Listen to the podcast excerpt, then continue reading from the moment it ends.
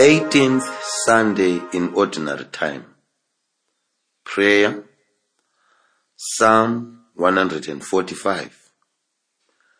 The Lord is gracious and merciful, slow to anger and abounding in steadfast love. The Lord is good to all, and his compassion is over all that he has made. The eyes of all look to you, and you give them their food in due season.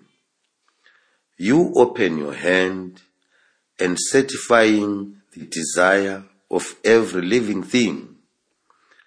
The Lord is just in all his ways and kind in all his doings. The Lord is near to all who call on him, to all who call on him in truth. Reading the word. First reading Isaiah chapter 55.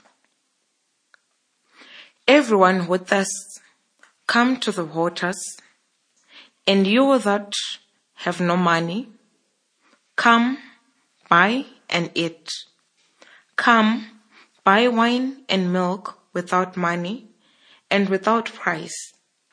Why do you spend your money for that which is not bread, and your labor for that which does not satisfy? Listen carefully to me, and eat what is good, and delight yourselves in rich food. Incline your ear and come to me. Listen so that you may live. I will make you an everlasting covenant, my steadfast, sure love for David. Second reading Romans chapter 8.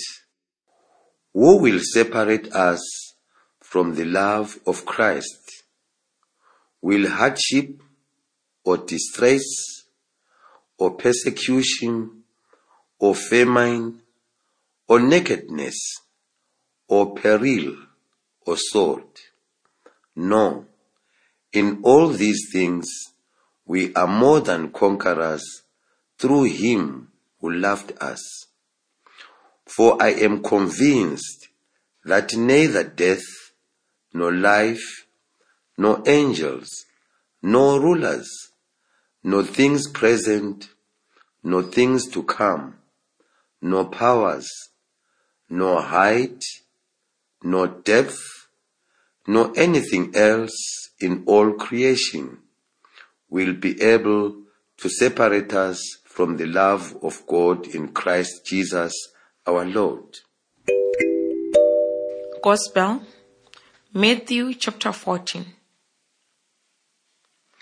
When Jesus heard about the death of John the Baptist, he withdrew from there in a boat to a deserted place for himself. But when the crowds heard it, they followed him on foot from the towns. When he went ashore, he saw a great crowd, and he had compassion for them and cured their sick.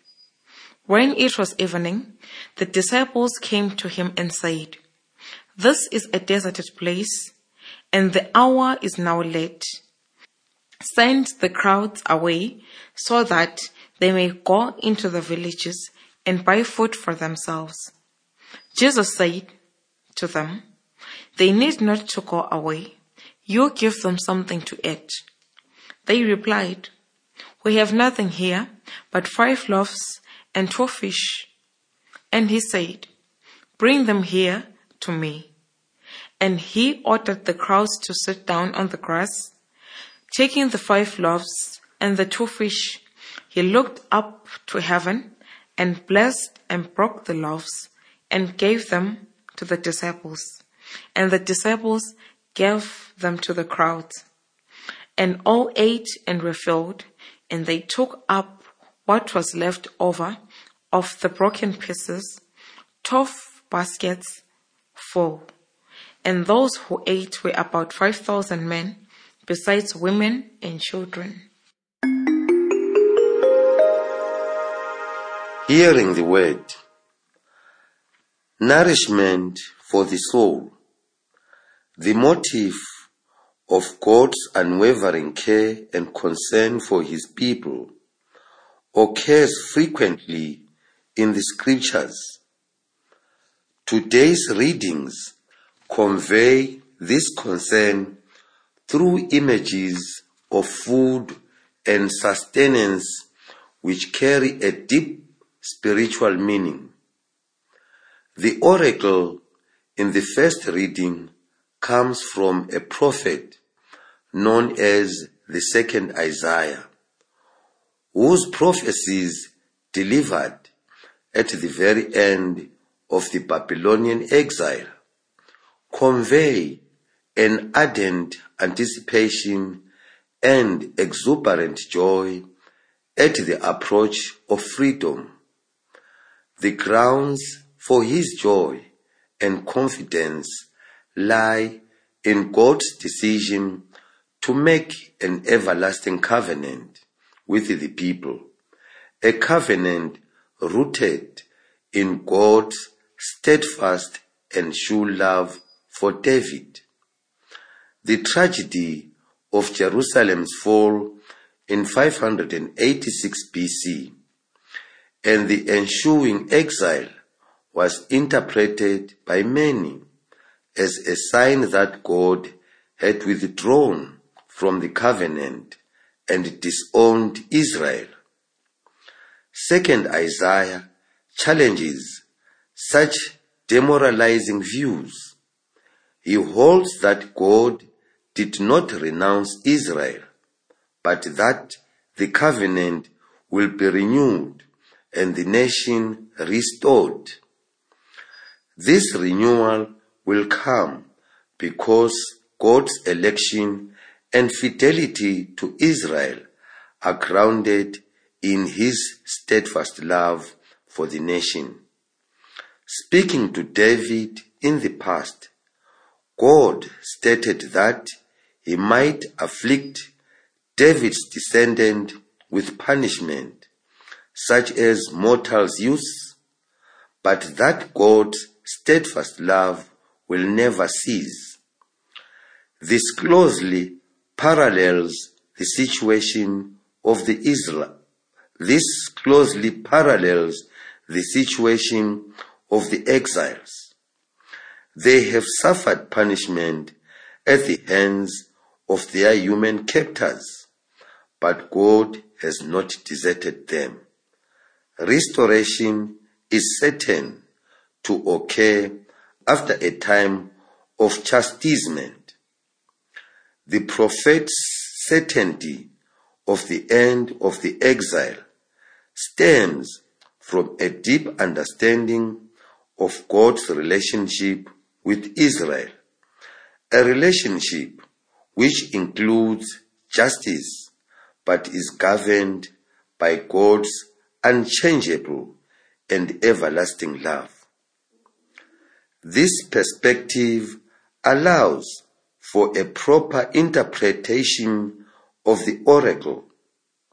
First, the prophet evokes an image of God's calling on people to partake in freely offered food and drink, water, wine, milk, bread, and rich food. However, this is no ordinary meal, but is a double invitation to listen and to come to God with an open ear in order to live. This replaces the food imagery. The real invitation is to listen and absorb God's word. The sense of this exhortation becomes apparent in the light of history. In the past, the Israelites severed their connection with God, closing their eyes and stubbornly disobeying his commandments.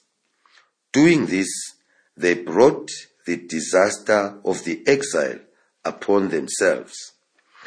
As they are about to get a second chance, Isaiah calls on Israel not to repeat the mistakes of the past, to seek the nourishment of God's word, so that the covenant may be re-established. He reminds the people that the only viable nourishment that can sustain them can be found in hearing and adhering to God's commands. On this, their existence depends. Paul concludes the second major part of his letter to the Romans with an exuberant and joyful hymn contained in the second reading. The apostle did not employ explicit images of food, but wrote about the sustenance and the protection that come from love.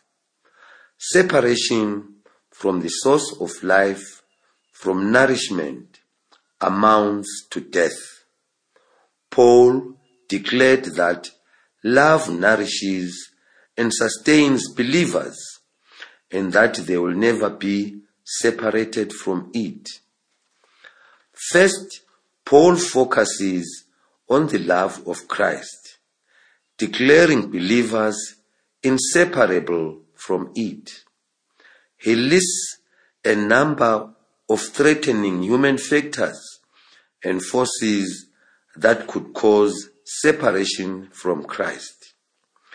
He identifies psychological factors such as fear and distress, hostility and violence, such as persecution and sword, social misfortunes such as famine, nakedness, and peril, only to declare them important to break believers' union with Christ. In fact, he states that these perils drive believers closer to Christ and make them victorious. Paul reasons that since Christ has confronted and has overcome the ultimate evil force, death itself, His faithful will likewise overcome and conquer any evil earthly force with his invisible power. Next, Paul turns to the love of God. Again, he draws up a list of possible forces, not human, but cosmic and supernatural, that could separate believers from God. These include life forces such as death and life, beings such as angels, rulers, and powers, time, present, and future, and space, height, and depth. Thus, Paul declared that nothing that existed, exists, or will exist is capable of breaking the union of believers with their God. This is so because God, the supreme authority over all, loves believers and has made them his own. This was effected by Jesus Christ and cannot be undermined or undone by anything or anyone in existence. Paul wrote this hymn of the invincibility of God's and Christ's love as means of sustaining believers and nourishing their resolve. He intended the unshakable confidence in the divine love to provide them with spiritual nourishment as they confronted hostile human and superhuman forces in their journey of faith. The gospel story of the miraculous feeding of a multitude is set in the desert, a place of want, danger, and deprivation. The crowds, drawn to Jesus, venture into this hostile environment, leaving the safety of their towns behind. Seeing their devotion, Jesus, moved with compassion, heals those afflicted with illnesses, and then provides the crowds with food. A superficial interpretation of Jesus' action would suggest that he was primarily concerned with the people's bodily needs. However, this story hides a far deeper meaning and message. Looking at the hungry people at dusk, the disciples suggest that Jesus sends them away to buy food in the villages. This suggestion, reasonable as it was, would mean separation from Jesus for the sake of satisfying bodily hunger. Jesus disagrees and commands the disciples to feed the people, which naturally they are unable to do with the five loaves and two fish they have. Jesus then takes this ordinary and utterly insufficient food and performs actions with profound theological and spiritual significance. First, Jesus raised his eyes to heaven, a sign that his actions will originate with God. Next, he blessed the food, transforming it into an expression of God's nourishing blessing. He then breaks the bread which signifies his diffusion of God given nourishment to the multitudes.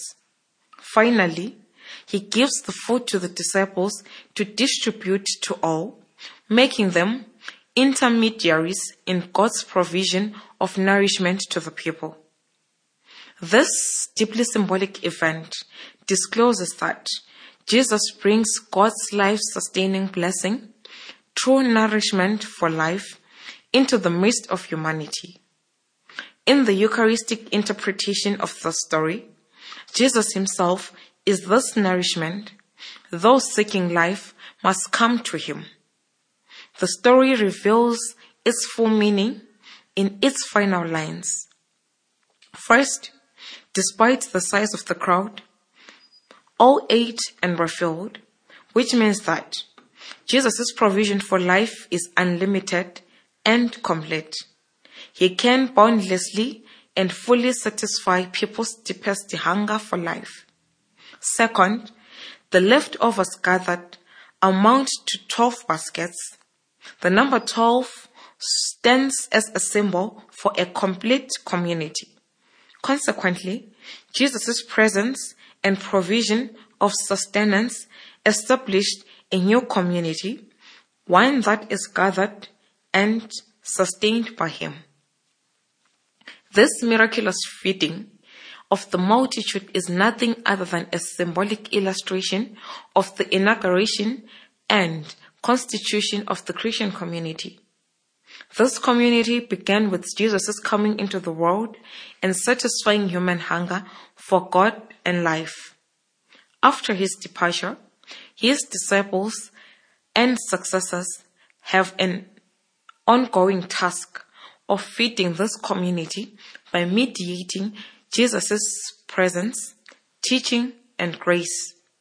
He himself is the spiritual nourishment for his followers across the ages. Today's liturgy so superbly discloses the many ways in which God sustains his faithful.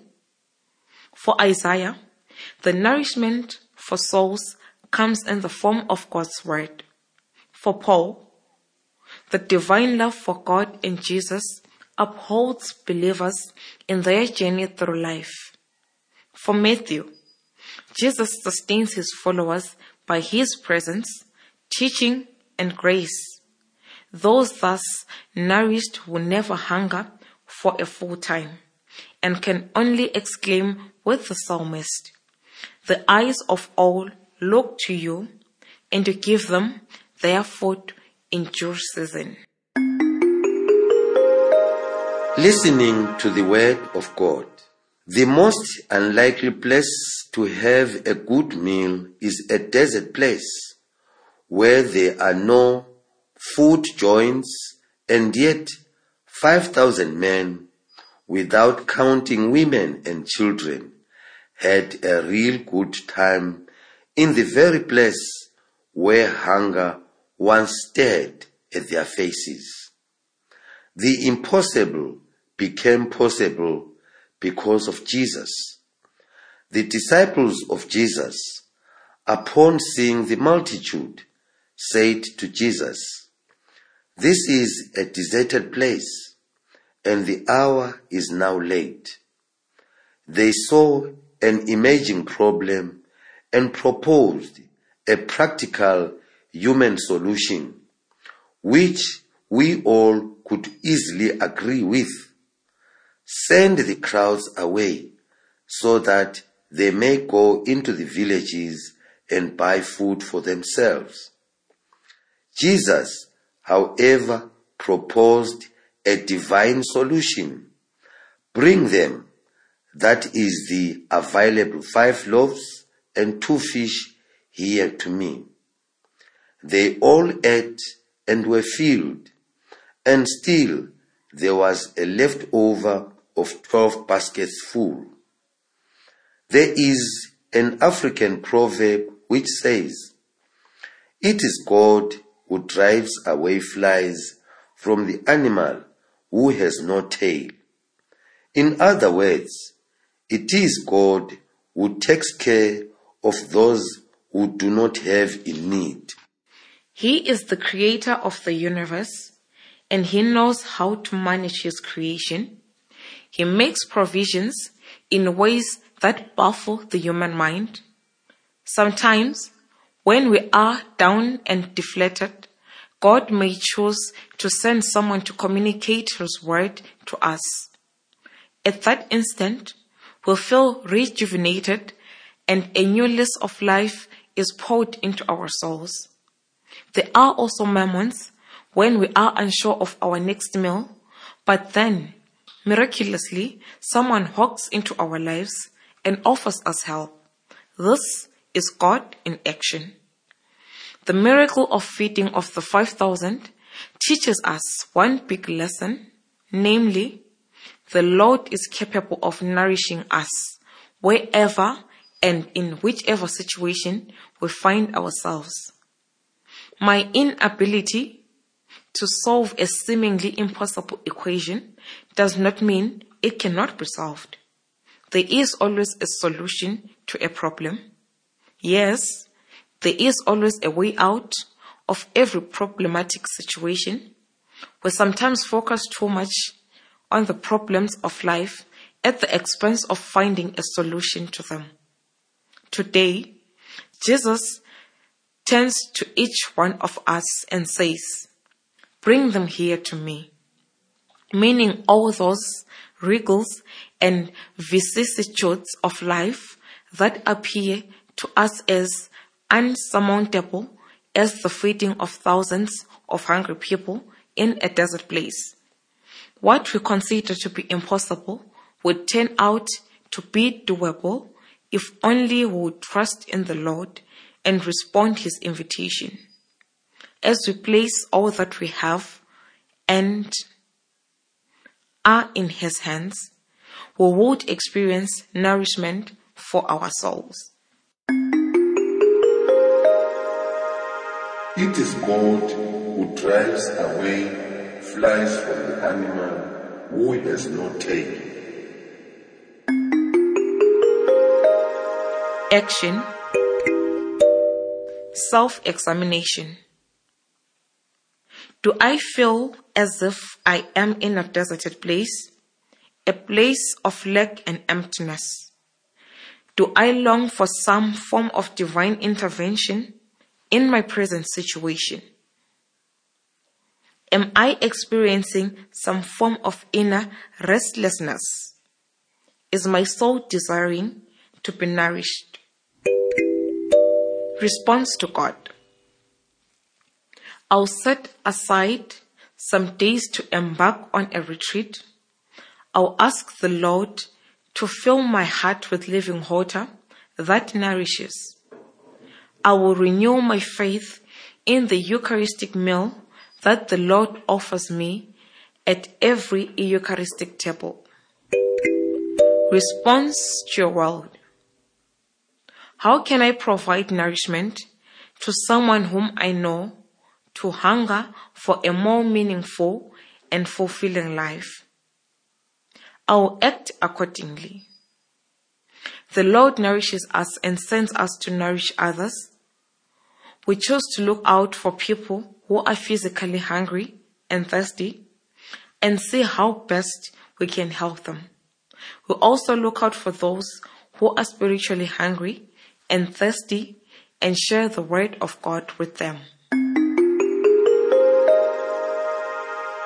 Eternal Father, you are capable of providing for all my needs. Today, I turn to you with faith and trust. I place all my concerns in your loving hands. By your power, may I find water in the desert to revive my drooping spirit. For the sake of Christ, I pray. Amen.